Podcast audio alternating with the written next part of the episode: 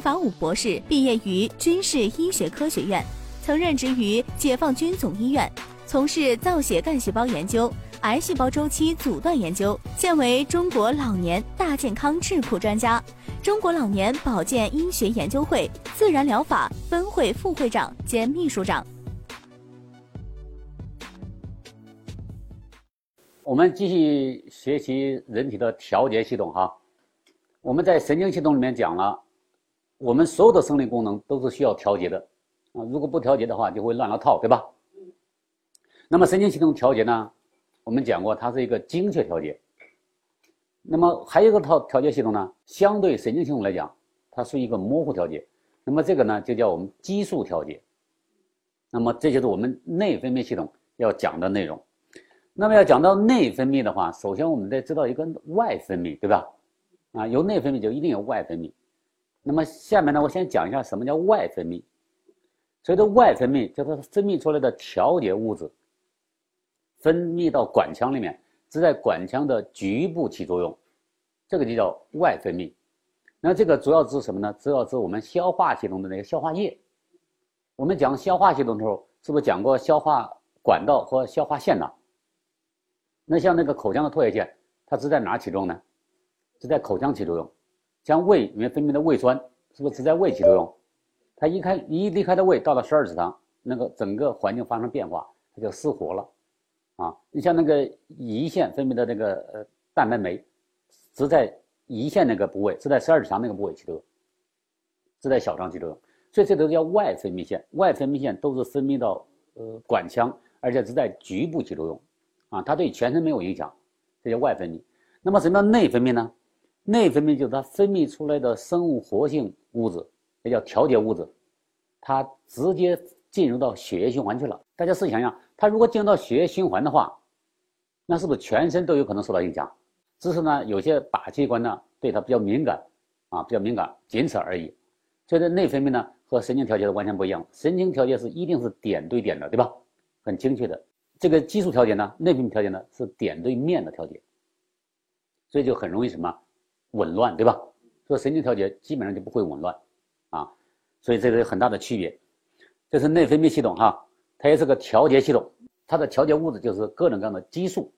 那么内分泌腺呢，从上到下啊，我们说从头颈部一直到下面，有垂体，有甲状腺，有胸腺、肾上腺，包括胰腺里面的胰岛。胰腺本身是一个外分泌，但是胰腺组织里面的胰岛是个内分泌，大家好理解了哈。那么这个包括卵巢啊，包括男性的睾丸，那么内分泌呢，它怎么调节呢？分泌是各种各样的激素。那么激素的本意是什么呢？是驱动的意思啊，或者我们说大白话就是鞭子抽的意思，鞭子打的意思。那意味着什么？意味着这个人如果激素分泌过量的话。它的功能就亢奋嘛，亢进嘛。如果激素分泌量小的呢，少的呢，这就不足嘛，就萎靡，对不对？嗯，比如说大家最熟悉的是不是有一个甲亢？甲亢是什么呢？甲状腺功能亢进，它分泌的素多了。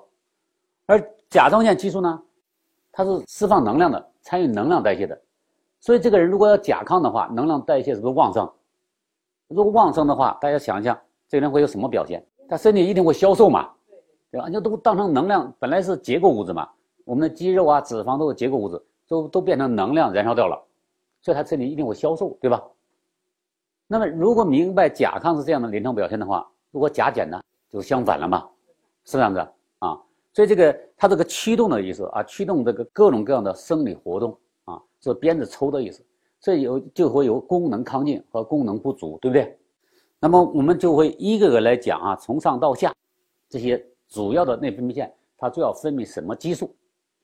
那么最上面呢，我们讲的垂体啊，垂体，它主要分泌分泌什么激素呢？实际上，垂体分泌的激素是在我们整个内分泌调节的最上游，啊，我们叫一个调节轴最上游。那首先呢，就是我们垂体发布一个指令，发布指令之后呢，就分泌一个激素。这个激素呢，在调节下一个内分泌器官，让下一个内分泌器官，比如说，哎，你的甲状腺就是分泌多一点，它就分泌多一点；你分泌少一点，它就分泌少一点。那么多少了之后呢，你还得有个反馈机制，别人让我分泌多，哎，大脑还要知道，哎，分泌的够了，够了，行了，别再多了，啊，比如说少了，哎，少了之后，赶快再多分泌点，还得有个反馈机制。所以这个内分泌对人的调节是通过反馈调节的。什么叫反馈机呢？我给大家举个例子，比如说这个胰岛素对血糖水平的调节，对吧？是这样的，当我们吃了饭之后进食以后，我们血糖水平会不会升高？就会升高。就这个升高这个信号呢，一吃饭的话，你吃胰岛素分泌，那么升高之后呢，高到多少呢？会不会一直升高上去呢？不会，这个信号反馈给我们什么？最上游这个调节中枢。说哎，这个差不多了，差不多了，就开始对这个胰岛素的分泌呢，开始进行抑制了，明白了？就不能持续的升高。那抑制的，如果抑制厉害的话，血糖太高的话，降不下来，高血糖了，再反馈一下，对吧？再调节，再升高一点。所以大家没有发现，我们生理活动的调节一直在动态的调整。动态调节就意味着什么？这些激素水平会不会一直处在恒定状态？是不会处在恒定状态的啊。所以你进食不进食，你情绪怎么样，都会影响激素的这个水平，啊，那么有时候你看，尤其做激素这个水平测试的时候，后面有有很长的标注，在什么状态下，什么情况，男的女的，在什么这个生理阶段，它的激素水平大概是多少多少，是这样的，大家都知道，它完全是个动态的这个指标。那么这个垂体呢，主要是分泌这些最上游的啊，这个控制激素的啊，控制下游的。你比如说这个垂体分泌，它控制甲状腺。分泌控制这个肾上腺分泌，啊，它是一个最高的指挥机关，就非常类似于神经中枢那个功能哈。那么垂体呢，前叶后叶哈，我们就不用呃学那么复杂了，在医学上才需要了解的。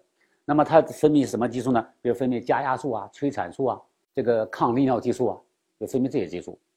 我讲到这儿呢，先讲一下这个，我们插播一下哈，因为我们不知道什么样的生理变化会带来什么样的风险。我大概十几年前接待过一个一个人啊，这个人呢是这样，他是这个生小孩的时候，啊，现在条件都好了哈，基本上都到大医院去，是不是生小孩对吧？他以前呢要在小医院生小孩，大家知道生小孩是一个很大的风险，就大出血，一大出血的话，我们的血量是不是急剧下降？当血量急剧下降的时候，我们身体是非常精密的，那么就那么一点血，因为血携带氧气和养料嘛，它要先保谁呢？先保最主要的组织和器官，对吧？所以那些相对来讲不重要的，就暂时缺血，是这样子，它就这个这个垂体呢就暂时缺血，它就神经细胞就受损了，因为这个垂体啊它分泌一个什么激素呢？抗利尿激素。他说抗利尿激素意味着什么？是不是让我们尿量维持平衡的？不能太多也不能太少嘛。它抗利尿激素如果不再分泌呢？因为它分泌抗利尿激素它受损了嘛，就抗利尿激素就不再分泌了。那么是不是相对来讲利尿激素就多了？利尿激素多了哈，这个人怎么样？是不是尿量特别大？这个就叫尿崩症，大家能理解了吧？那么出了这个尿崩症之后呢，是不可逆的，他的这个女性第二性征都会逐渐消失。这是这个垂体哈。那么接着呢是甲状腺和甲状旁腺。甲状腺刚才讲了，是不是释放能量的啊？所以就有甲亢这一说，是吧？还有甲减啊，甲减这一说。好，那么那个甲状旁腺呢，我来讲一下甲状旁腺。这个平时我们关注比较少。这个甲状旁腺它主要分泌什么激素呢？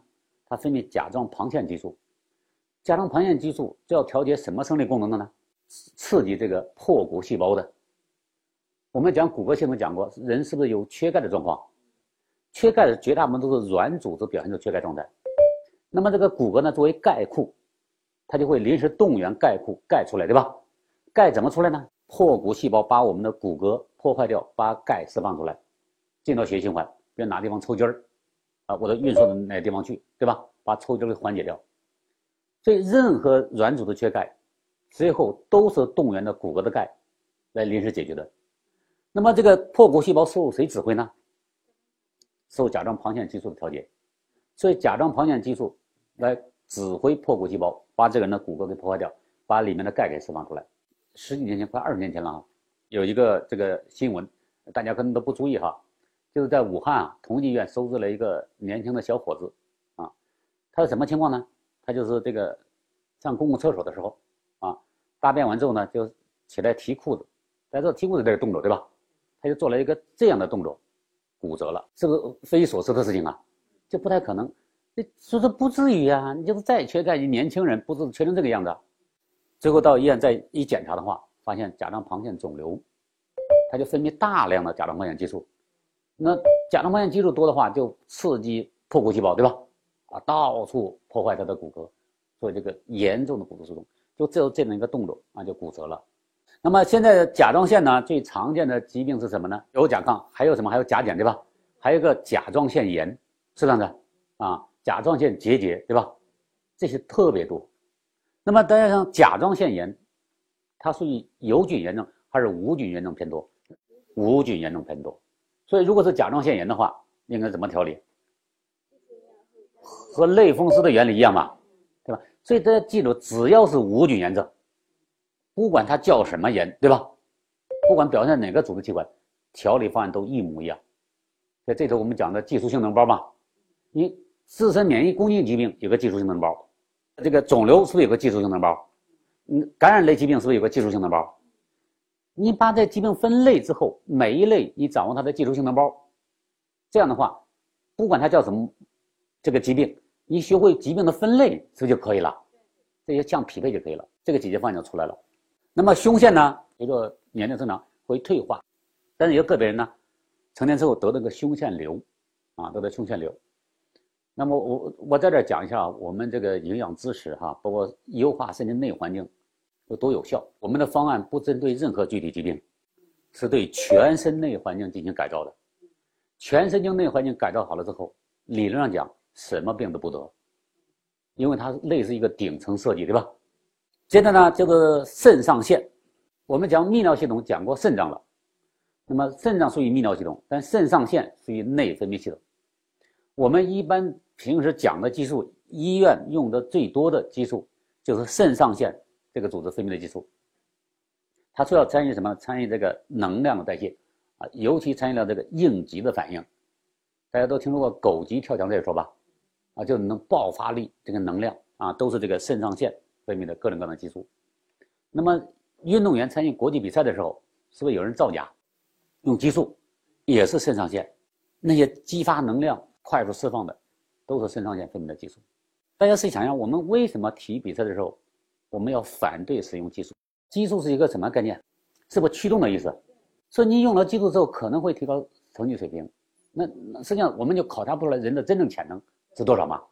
啊，这个，然后你拿到了金牌，这样的话对别人不公平啊。这是还还是道德层面的东西。那我们从健康的层面来讲，为什么要反对使用激素呢？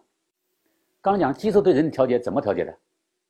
是反馈调节的呀，就类似于那个神经的反射弧嘛。如果这个血液中的水平高的话，那么上游那个就会发一个指令，说少分泌点，对吧？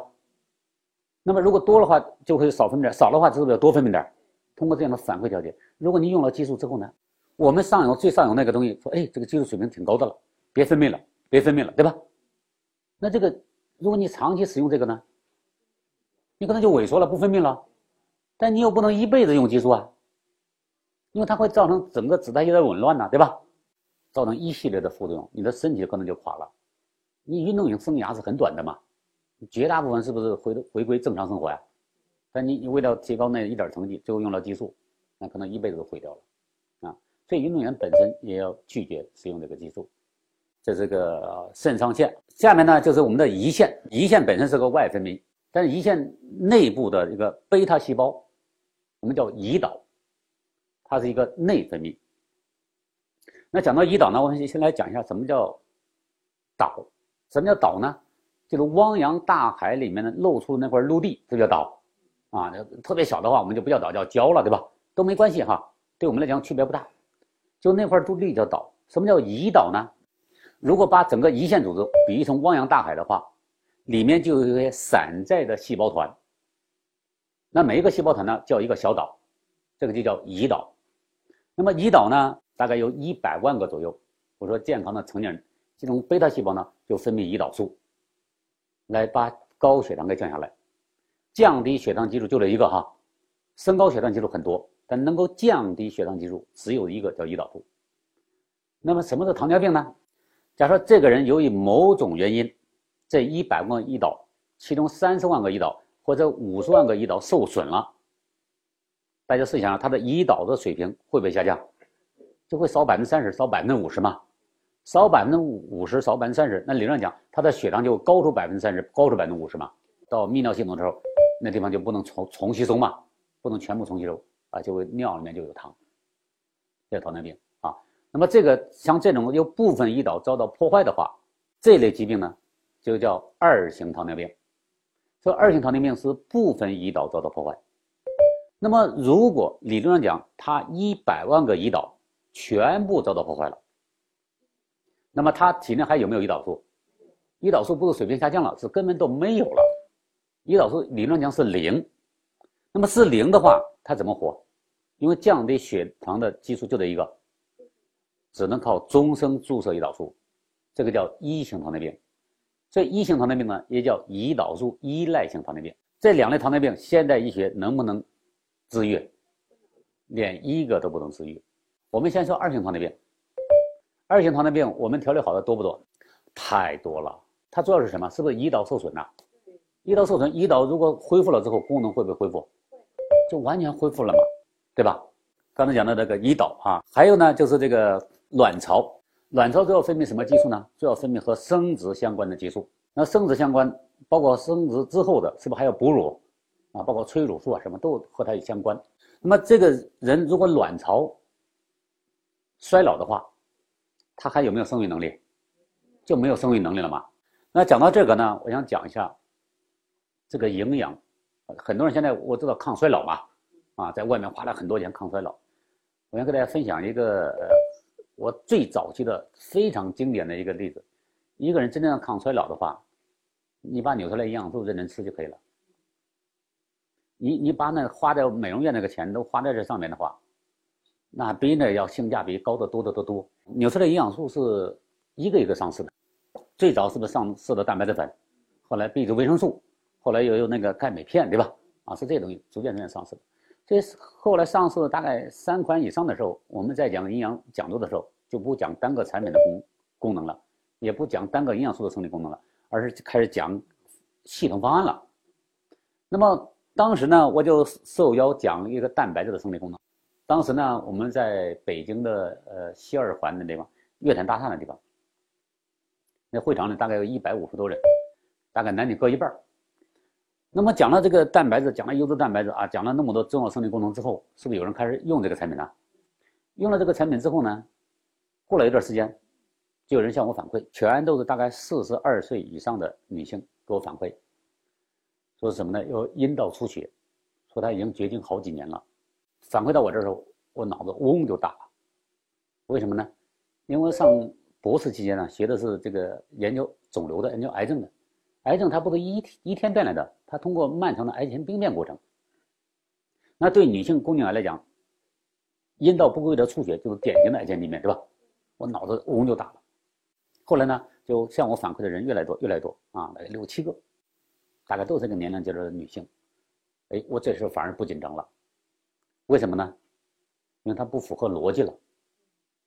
大家知道这个，现在大家都感觉到身边总是那个认识的、熟悉的圈子里面总有人得癌症，对吧？但是知道这个癌症的发病率啊，流行病学调查仍然是每十万人有多少人得癌症，仍然是很低的，对吧？你想，那一个培训中心一百五十多号人坐满了，一半是女性，那四十多岁的女性，那是不是更少了？知道一两个月都就就得癌症了，你想这个发生概率得多高多高啊？这都不太可能嘛。这第一个，第二个呢？得癌症是一个漫长的过程啊！你天天吃咸菜，天天吃方便面得癌症，那也是一年两年之后的事了。他也不可能几几个月就得癌症啊！我就心里有数了，我说应该不是癌，应该重新是来例假了。那最关键是他为什么几年前都开始绝经了呢？就是因为营养素不足。那么这个事情呢，过了差不多有半年吧，有个四十二岁的一个女性啊，印象非常深，来找我，是不是扭出来的蛋白质粉太烦人了？我说怎么了？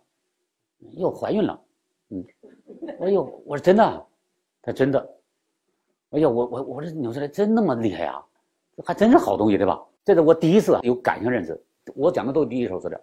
那后来呢？刚才讲的那个其他产品是不是也上市了？我的受邀讲什么专题呢？讲，哎，那时候年轻人特别多，要求我说石博士，你给我们讲一节如何孕一个健康的宝宝，下一代，对吧？那对我来讲的话，也是很简单的事情嘛，就从受精卵开始，一直到到分娩，对吧？啊，不同的环节需要什么样的营养素啊？身我们的身体的八大系统是怎么发育的？发育的顺序怎么样？那么就有一个人呢，就就怀孕了，怀孕了生了孩子之后呢，孩子的姥姥就到我们的培训中心呢，拿来一大兜糖，来感谢我们，特别兴奋。哎，我说这个人当了姥姥怎么那么兴奋呢？就开始问嘛，好奇嘛，啊，恭喜他好奇，就一问，他说那呃那个产房啊哈，大概一周也有五个新生儿，只有他外孙女出生了之后呢，眼睛盯着天花板，睁得特别大，所有的医生护士都没见过，以前都见过什么模样呢？新生儿出来之后啊，是眼睛闭着的，脸是皱巴巴的，是不是还有抬头纹呢？几乎以前呢，几十年前的新生儿几乎全都这模样。这不是一个别现象啊，这是普遍现象。如果普遍现象的话，背后是不是有规律啊？啊，那么发育生物学上呢，就开始解释这种现象。为什么这个面相像个猴一样？有没有发现？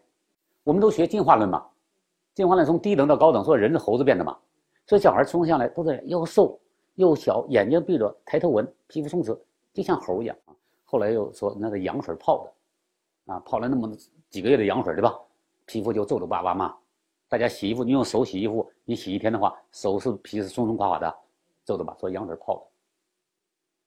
那个事情出来以后，我才知道，现在出生孩子之所以那个样子，都是因为营养不足。有没有发现？因为那时候日子很苦啊，营养这有了足够的营养素之后，孩子出生下来就是那个样子，就显得比较大。现在很多人这个怀孕是不是都补充纽崔莱营养素？他出生了一大批新生儿，叫什么呢？叫所谓的这个纽崔莱宝宝，对吧？它成一个很普遍的现象了。在当时我亲自观察到的，我才知道原来营养素那么重要啊！所以那时候我提出了一个概念：营养素是健康的物质基础。你要去在外面做各种保养，卵巢保养这个保养那个保养哈，我不能说一点用没有，但是和你花那几十万比较起来的性价比是比较低的啊！你不如把用用在。呃，补充有时候营养素上，你花不了那么多钱。在这个卵巢哈，分泌这个主要是和生殖有关的各种各样的激素。呃，男性呢就是睾丸了啊，睾丸分泌这个呃雄性激素。那我现在讲一下哈，这个男性里面也分泌雌性激素，雌性也分泌雄性激素，只是它的量比较小而已。我表达清楚没有？啊，不对，这是人的很很奥妙的地方啊，很奥妙的地方。所以这个这个激素呢。我我们在其他课程可能讲过哈，以前讲肝病的讲过，这激素工作完了之后都要灭活，你是有用的时候调节的时候才分泌这些激素，对吧？它作用完了之后也就没用了，逼它失活，要工作着这个灭活着，工作着灭活着，那么都在哪灭活的呢？这些激素全都在肝脏灭活的，大家理解了吧？啊，就肝脏我们在消化系统，它这个重要消化腺，所以大家没有发现我们身体是一个统一的整体，我们讲是分开讲的。但是实际上完全是个统一的整体。我们到医院看病，大医院分科，我们身体从来不分科。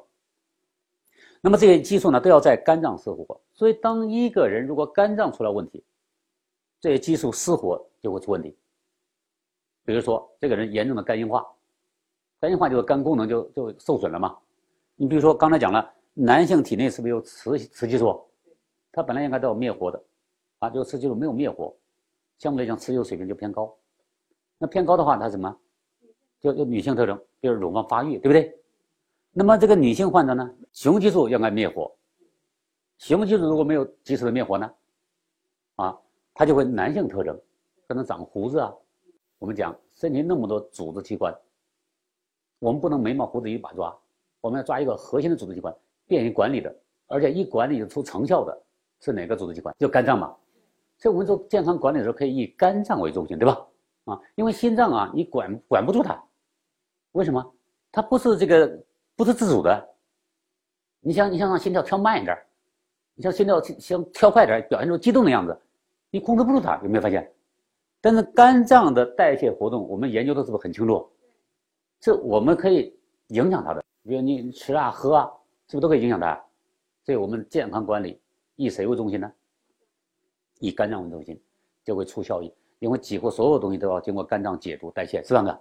啊，所以以肝脏为中心做健康管理，是这个性价比相对来讲最高的。这是这个整个内分泌哈，这个内分泌相互之间都会有影响，因为都分泌到血液里面去了，这叫内分泌吧，相互之间都有影响。所以影响了之后，你发现影响的话，它影响到全身的生理功能。影响全身生理功能之后呢，有时候我们讲找病，一定先找到病因嘛，因为它相互间影响太复杂了，有时候这个病因都找找不出来，我扯不出来这个头到底在哪儿。这时候医生一般会怎么说？内分泌功能紊乱，是不是医生会这样讲啊？大家记得哈，当医生这样诊断一个患者的时候，你就知道他实在是没招了。他一说紊乱，到底谁影响谁呀？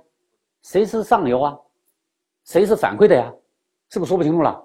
你就知道，哎，这个再再找这个医生治疗疾病就治不好了，对吧？因为他根本不知道你怎么回事对吧？啊，这叫内分泌功能紊乱。就我们经常讲，神经功能有没有紊乱的？比较少。因为它是精确调节嘛，那么你说神经功能紊乱，它是模拟内分泌起的名字，所以他不知道怎么原因在哪儿，他找不到原因，啊，他就把这个内分泌功能紊乱就套到那上面去了。你哪个神经受损了，它就会影响具体的这个组织器官嘛，啊，它是点对点的调节嘛，是这样的啊，所以神经系统很少有功能紊乱那一说。你说思维混乱那是另一回事对吧？信号传递是沿着反射弧传递的。你不会加工，加工完之后你不知道怎么办，那是一个智力活动，但是一般不会紊乱，紊乱都是内分泌系统紊乱。这是这个关于内分泌哈，内分泌系统。好，这是这个垂体甲状腺，讲过了哈，这是甲状旁腺，啊，这是肾上腺。有没有讲患者得肾上腺瘤的？那么如果这个人由于手术把肾上腺给摘除了，他的激素水平会不会发生变化？啊，就会发生变化啊。这是那个内分泌贝塔细胞。那么这个子宫肌瘤，那么女性的子宫肌瘤呢？有人认为和她的激素水平有关系，有人认为哈，她一般在怎么处理呢？降低她的激素水平，对吧？有的说，哎呀，绝经之后就好了，因为绝经之后就意味着什么呢？整个卵巢功能全部丧失了嘛，啊，就好了。那么实际上，子宫肌瘤这个病因是很复杂的，其中有一个病因呢，就心灵成因，任何疾病都是有心灵成因的。那么子宫肌瘤最常见的心灵成因是什么呢？是和母亲的关系，一般都和母亲的关系紧张。这紧张都在潜意识里面。你把母和母亲的关系和解了之后，这个肌瘤就会自动消失。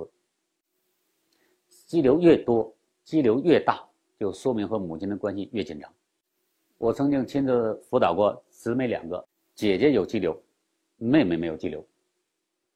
我就问这个姐姐：“我说你和你妈妈的关系怎么样啊？”我一说，我妈特偏心。哎，我这偏谁呀？咱就姊妹俩，偏我妹妹。啊，我一回家就让我干活，我妹妹回家啥事都不干，我妈也不说她。这从小都这个样子。她妹妹呢就很开心，她妹妹就没有肌瘤，她就有肌瘤。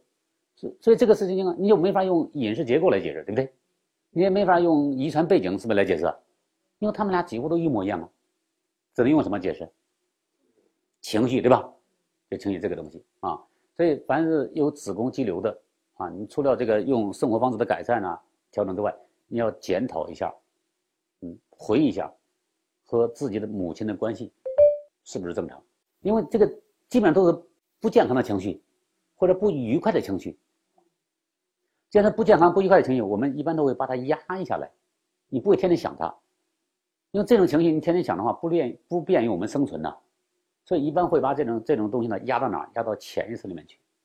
所以你需要有一个技术，把它从潜意识里面调动出来，调起来之后呢，然后你勇敢的面对它，啊，基本上都是误解产生的，对不对？啊，我教大家一个方法，怎么解决这个问题呢？就是你晚上睡觉的时候躺在床上，闭上眼睛，安安静静的，你脑子里面就演电影，你不用出声。如果和母亲的关系紧张的话，你就问这个母亲，在当时什么什么事件的时候，你为什么这样对待我？你为什么这样看我？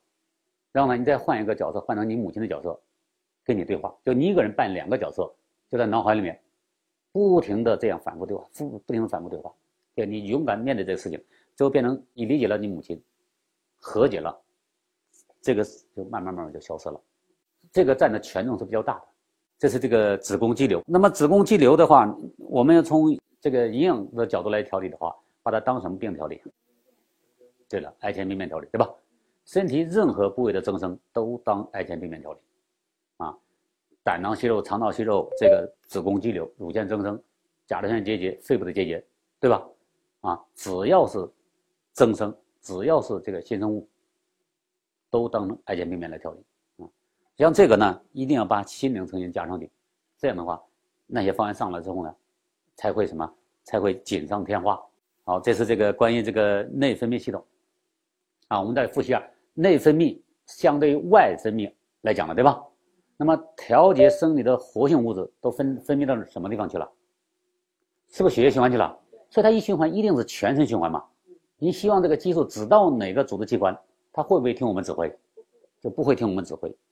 那么这个激素分泌呢？它这个主要的生理功能是驱动的生理功能，它不能老驱动啊。就像我们说开车一样，你除了有油门之外，还得有刹车啊。所以就有一个反馈调节，对吧？反馈的有的是正反馈，有的是负反馈。什么正反馈呢？信号越强，给他的越越越给他加压。你比如说孩子分娩这个过程，就在正反馈啊，要生就立即就完成吗？排便、射精，这都是正反馈。那有的是负反馈，对吧？啊，这个信号来了之后，哎，我行了，告诉我了，那边够了，我得把它压制下来。所以有正反馈，有负反馈啊。通过这样的一个反馈调节机制啊，非常类似于神经系统的反射弧那功能，对吧？啊，反馈调节。那么由于它是内分泌调节，而且有反馈、正反馈、负反馈，而且都分泌到这个血液循环里面去，都在全身，是不是到处乱跑啊？这就很容易出现什么情况呢？就所谓的相互影响，所以叫内分泌功能紊乱，对吧？这时候就很麻烦了，因为你找不到头啊，到底谁引起的，对吧？所以像这种情况的话，要情绪控制是非常重要的啊。当然，健康的生活方式，情绪控制非常重要。好，这是这个内分泌系统啊，主要是内分泌腺。分泌各种各样的激素啊，来调节我们生理功能，它比较模糊，相对神经调节来讲是很模糊的啊。好，这是这个关于这个内分泌系统，我们就分享到这里，谢谢大家哈。